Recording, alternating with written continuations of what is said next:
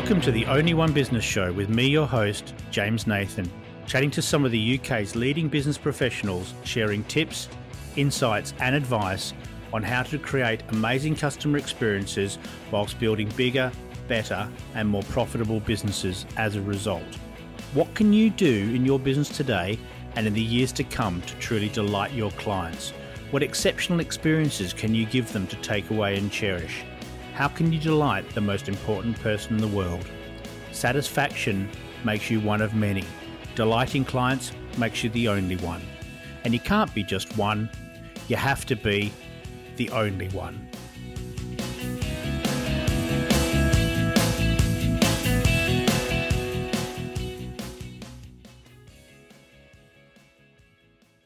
Hello, and welcome to the Only One Business Show with me, your host, James Nathan. And today on the show, a fabulous guest for you who's a professional performer, keynote speaker, and author who helps teams maintain the mindset and desire to perform at their very, very best. His background is as a corporate exec turned business magician, and yeah, that's a thing, who has performed from Las Vegas to Paris to Sydney Opera House in Australia.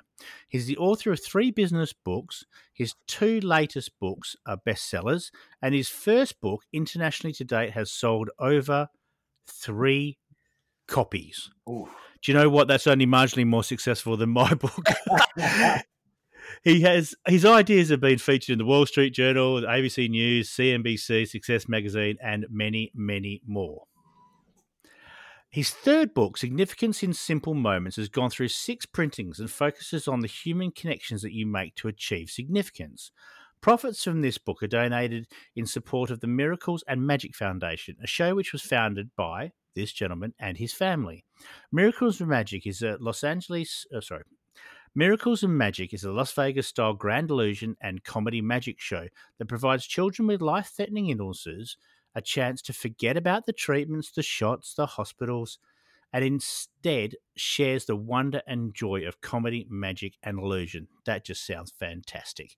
Living in Columbus, Ohio, please welcome Jon Petz. Jon, how are you? James, doing very well. You actually did a lot of homework, or someone in my office gave you all kinds of uh, fodder to talk about. That was wonderful. Well, bits and pieces of both, but but uh, I'm absolutely fascinated. I, I obviously want to get into the business and the books and stuff, but how did you get into magic? Wow, uh, legitimately, father showed me a penny trick when I was seven years old, and I think like many kids, I had got the magic kit. You play around with it for a while, and it was just one of those things I, I never gave up. And I used it as uh-huh. a you know, professional sales and marketing guy. It was the most fantastic icebreaker.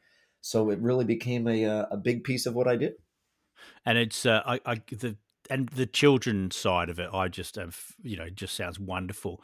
Um, how often does the show run? Where how does it go? What, how, tell me about that. Sure, we've done it in multiple different cities. Right now, doing it in Columbus, uh, being the the producer, the the one of the performers. I mean, we bring in talent from around the world, but the big one just took place in Columbus actually about a one month ago, and right. Uh, it's it's it's been tremendous. We've done it in different cities in Ohio, and if if people out there want to do one, we, we'd certainly love to talk and the significance of simple moments. It sounds such a simple thing, but uh, and I know you talk a lot about the lost art of human communication, Jon. But yeah. what what is that? Where what, have we really lost the art of communication?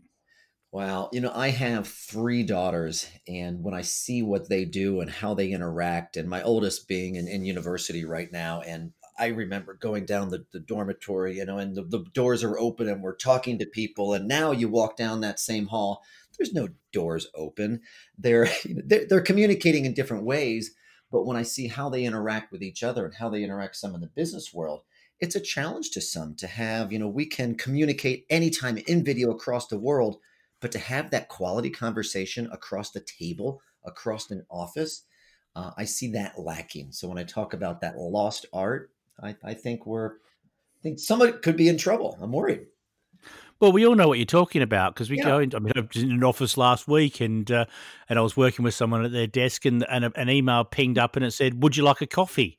And it was from someone across the room, and you think, why didn't you just stand up or shout out, or you know, just just craziness. But it's much more than that, isn't it? It's all the phones and and and WhatsApp and all, all that sort of thing. And nothing we all haven't heard before and looking at. And I mean, I even to go deeper into it, it's the uh, you look at the growth curve of the mobile technology and you look behind it, and here comes a growth curve of anxiety disorders and depressions and all these elements. As my middle daughter says, it's a comparison disease. We're continually comparing ourselves to other people, and we can never seem to own up and to level up to that. It's it's hurtful. I don't know how we got on this, but that's. I don't know.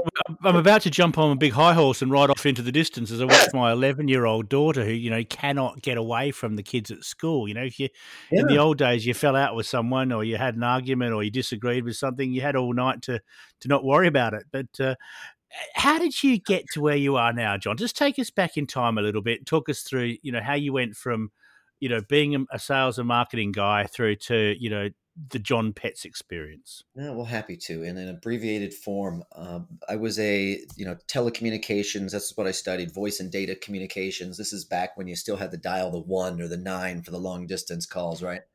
Uh-huh. Uh, but uh, was successful in that on the sales side. And uh, was started performing against after I got my real job, as I called it. And I literally, after three years in the corporate world, I, I quit and was going to go be a magician. And I survived. This is, you know, early.com. Right. I started a little coffee business online, which if I only could have figured that out, James, I'll tell you. wow. Yeah.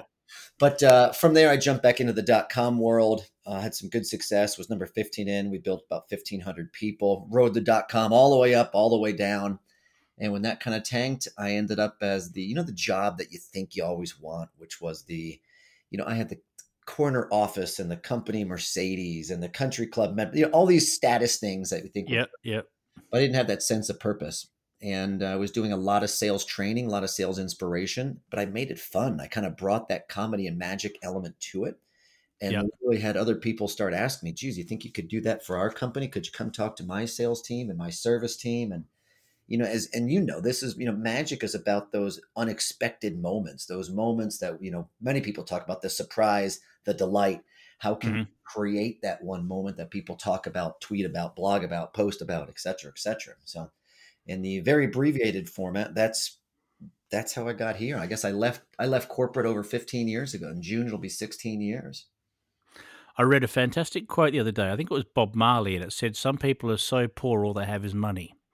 Um, and it uh, and it just struck me when you were talking then about you know leaving the the trappings of corporate life um, to go and make a difference to people. What what are you seeing in businesses? What is what is the one thing that's standing out for you at the moment? You're thinking, oh God, if I could just change that. I love that. You know, when I ask clients, you know, what they want out of a presentation, and you know, as a as a keynote speaker, like many of your guests on here have been, it's understanding their challenges and I think people having less of a sense of a connection to see how much they're valued. Mm-hmm. People leave because they're not recognized, they're not appreciated. I like to think of it even in the sense that, you know, simply because we know how to do these tasks or we know how to make that sale, do we really understand how much that impacts the people down the road that we work with? So I would think a, a, sense of impact, a sense of value is what a lot of corporations, or I should say, a lot of people, I think, are missing, are feeling that sense of value. Mm-hmm. Is that? Uh, I guess that's where I want to go with that. Yeah. Okay. And how do how do we change that then? How do we help people feel that sense of of importance and value within business? You know what I love to do when this is even back in the corporate, my career world. Uh, I would take my sales team, and if it was in, in the dot com, we did a lot of you know shipping and the logistics, and I'm like, I, I want I want us to go walk the warehouse. I want us you to know how when you sold this client and you have this team doing this project let's truly job share in a sense for a day to know what the accounting part goes through, to know what the operation guy has to do because you agreed to this price point. So, really having people engaged into a bigger process, I think, can be a great element. But then also, uh, there was a series of questions I love to ask people about what do you do? You know, and people, right. well, I'm a, I'm a sales guy. I'm a salesperson. I'm a sales, you know, I'm executive. And they always give this quick, easy, title answer. I'm like, no, what do you really do? What is the purpose of what you do? And we take yeah. two or three levels deep. And as a result of you doing that, you know, what happens? Okay, so the product gets as a result of them getting shipped a product potentially, what is the benefit of that person? And just literally trying to walk them through that entire course and have them realize, you know, I'm not a you know, I'm not a speaker and entertainer. I help people re-engage into the purpose and passion in what they do. That's what I do. So I call those I am statements, but that's been something that I love to try to share and do out there. And that's a tough thing, isn't it? Because we're we're I guess we fall into that trap of when people say, "Hey, what do you do?" You just say, "I'm A," and you give the job title, and right. and that that person only knows what they think that means, don't they? Right, and what it means to them, or how they internalize that as their, you know, whatever's on their pay stub as their job title or their, you know, their credit on their business card, right? Yep, yep and that means absolutely nothing to most of us. and and getting to that the the benefit of the benefit stuff you're talking about that that's tough. It, it certainly can be, and it's you know some people don't want to go there. Some people realize that, and others you know hold back and they want to hide behind those job titles. They don't want to they don't want to perform beyond their job description. They just want to come in, do their thing, collect the paycheck, and and go home sometimes, and that's unfortunate. Well, it's it's sad, isn't it? How do you work out the purpose though? Because if you you know, I've had lots of people come on the on the show and talk about purpose. Some poo poo the idea is something that Simon Sinek made some money out of selling books about, and others, are, you know, very passionate about understanding it. But how do we how do we find that in within ourselves? How do we work out what it is? That's a question that people answer many different ways, and you're right. A lot of people talk about purpose right now uh, I you know it's well to use Simon's line, you know, finding what that why is. But I think that's also an overused element. You know, when we go home at night and we think about the, the reason we're getting up, there's that one thing that we're excited about getting up in the morning, uh, or not getting up in the morning for. But you know, I talk about my kids a lot. That's the the purpose behind my passion. Yeah. But asking ourselves what we do, why we do, and how we do it, and then trying to identify those outcomes in terms of uh, as a result of me doing this job successfully what will i do better? What will i how will i treat people different? How how will it really impact me if anything? And if it's not impacting you or trying to build up your own uh, persona character health body mind you know faith however these things may come into it then you need to figure out what tasks might help you build your financial faith family etc etc etc that's not a, that's not an easy question to answer, but I'm glad you asked it. No, I, I, I, just I'm always fascinated by different people's views yeah. of that because you know my, my purpose is a very personal thing. It's all about my family and yeah. and the life that we live. And uh, you know, would I I'd like to think that I made a difference to the world, but um, you know that that difference is one person at a time. Um, sometimes groups, sometimes you know auditoriums, but it's all about you know the the thing that's important to me. Some people have a much greater and and bigger sense of purpose. Um, how do you how can you use magic in that scenario? How does that come into the place? In relation to purpose or overall? In, yeah, and to helping people find their purpose and helping them find a become more motivated in their day. I like to use the magic in terms. I guess when I use the magic, it's not so much a, a using it with a storyline of purpose, except for the the Nathan story, which I don't know if I can shortcut. It's it's based on the premise of the last book, where my purpose, I so I thought, well, you know, I'm going to jump back for a second, James. I apologize. So when we talk about magic in the terms of purpose, you know, there's one fascinating story where uh, I was asked by a, a charity to come perform at the hospital, and I, I, learned shortly on that phone call they they told me like, well, we this kid really he really wants to meet David Copperfield. Right. If there's no if there's no magic, you know, fans that are listening, he's you know the number one most famous magician. He's the big guy, he, yeah. he and Houdini, and they're like, we don't think he's going to be able to do it, so we've called you. I, honest to goodness, and that's how I respond. I'm like, I'm nobody. I am a no name, non celebrity. I've got no business, no purpose being in that room. Right. And uh, lo and behold, as uncomfortable as it was, of course, I, I agree to it, and an incredible story unfolds throughout it. But what I learned as a as a result of that uh, was five months after the fact, and I learned that my purpose that day wasn't simply to do the magic trick. It was that person who just had to show up and perform, and give somebody, some child, a, a sense, an experience, a moment to to laugh and forget about. You know, you even mentioned earlier, forget about the hardships, their their normal day. Mm-hmm. When I look at the purpose, sometimes your purpose is is being you and sharing whatever gift that you have and it doesn't have to be a magic trick it just has to be that smile the handshake that friendly connection the being mm-hmm. willing to go out of your way being willing to perform a little beyond your job description so you can truly make a difference in that moment being second to David Copperfield's not a bad thing. Eh? I mean, it's. I think you'd be pretty happy with that. You could you could walk away with a smile on your face. When when you in the in the significance of simple moments, um, and obviously that book sold very very well. What is it that's so special about those little things to people? Wow, and I think it's the little things that people remember. I, I think sometimes we go into, you know, if it's a service situation or, or any even any retail establishment, and we have a certain level of expectation of even a, a dry cleaner, right? My shirts mm-hmm. are going to be done on Tuesday, and you show up and they're done on Tuesday. You don't go, wow, you know, it's, you know, that that was the expectation yeah. of that major that major purchase in a sense. But it's that right. little thing that I remember. I was like, hey, Mister Petz, here's your shirt back. We noticed the second button down was cracked a little bit, so we just went ahead and put a new button on there for you. And it's like, oh, wow you know, I think yeah. sometimes we try to raise this bar so much, but the story I would tell in that environment wasn't the fact that my shirt looked clean and pressed because that's what I wanted. It was the fact that they actually noticed, mm-hmm. anticipated mm-hmm. my needs, and did something about it. At at their what did that cost? It probably cost ten cents for the button, and uh, I don't know how quick they can do it, but a whole lot quicker than I replace a button. So, yeah. but those simple things, that's what we talk about and anticipating needs and uh, and looking for moments to delight people talk about a lot of that is that can you train that stuff jon oh i love i love when i get asked that. It's uh like the book i talk about is identifying the moments delivering them and then appreciating and recognizing them and mm-hmm. that first question is how do we identify? How do we even realize we're in that possible moment to go by and rather than just going through a mundane task?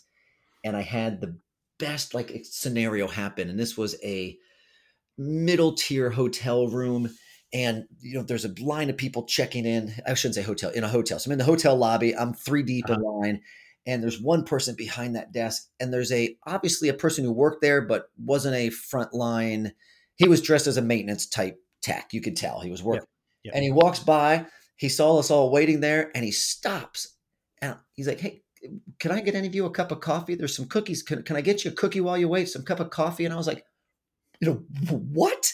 Man.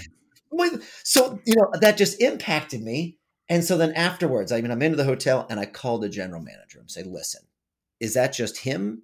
Did you tell him? Did you, how, how did he identify the moment? And that person said, well, it's a combination. I said, that is truly him. He's a very service oriented. He notices those things but we also have opportunities where we recognize people who have done something uniquely different. So, yeah. Uh, trying to identify the moment is a learned skill rather than going through the mundane task. But I think also, I don't know if it's congratulate, recognizing and appreciate someone when they've done that, because then mm-hmm. our brain is more up, open to, to looking for these things. What if I did it this way? What if I didn't walk that way and I asked the question a little? What if I asked instead of checking in, obviously I'm checking in. I got a bag and I got my credit card and my what else can you ask me? Right? what else? I'd like fries with that. What do you offer me? But, well, yeah, and uh, you know the reason I ask about that training thing is because it's it's dead easy. If you've got somebody in your business who comes into your business who has that mindset, who has those core values, who is service orientated, it is so easy to to mm. reinforce those good behaviors but so many people have that innate in them but don't notify notice I, I I, I was in a in a restaurant this morning having breakfast with a with a client of mine um, we sat there for about 10 minutes while people walked past and I tried to catch their eye and you know it's clearly obvious we're there for breakfast you know why else would we be right. there um, but they didn't come near us. They didn't look at us, and I'm thinking, these guys are not trained. You know, where's the managers? Where's the where's the supervisors? Who's helping them out? Who's trying to teach them? Because once they know how to do it and they get that kind of buzz back of that happy you know happy client why wouldn't they want to do it again? They'd love to. Absolutely right. But it is about identifying i think some people go numb you know once they've done it one way or something's worked then we we all go numb. But that continual you know continual process improvement of course of looking at what we can do on a daily basis to perform a little better than just enough to get by. And what jon what does achieving significance mean well, it, it's it's different in everyone's mind, and I think in real realistic terms, you know, you and me and our listeners, we can't achieve significance on our own. Uh, significance isn't achieved; it's something that is gifted to you. you know, by the people that you serve, by as as a leader, as a parent, as a brother or sister. So significance will mean you being the the highlight of someone else's life, you being the person who made a difference, made an impact. Uh, so it's a sense and a feeling that we can achieve, but it's only gifted to us by other people. So how do you know when you've got there? Oh, that's the million dollar question, James.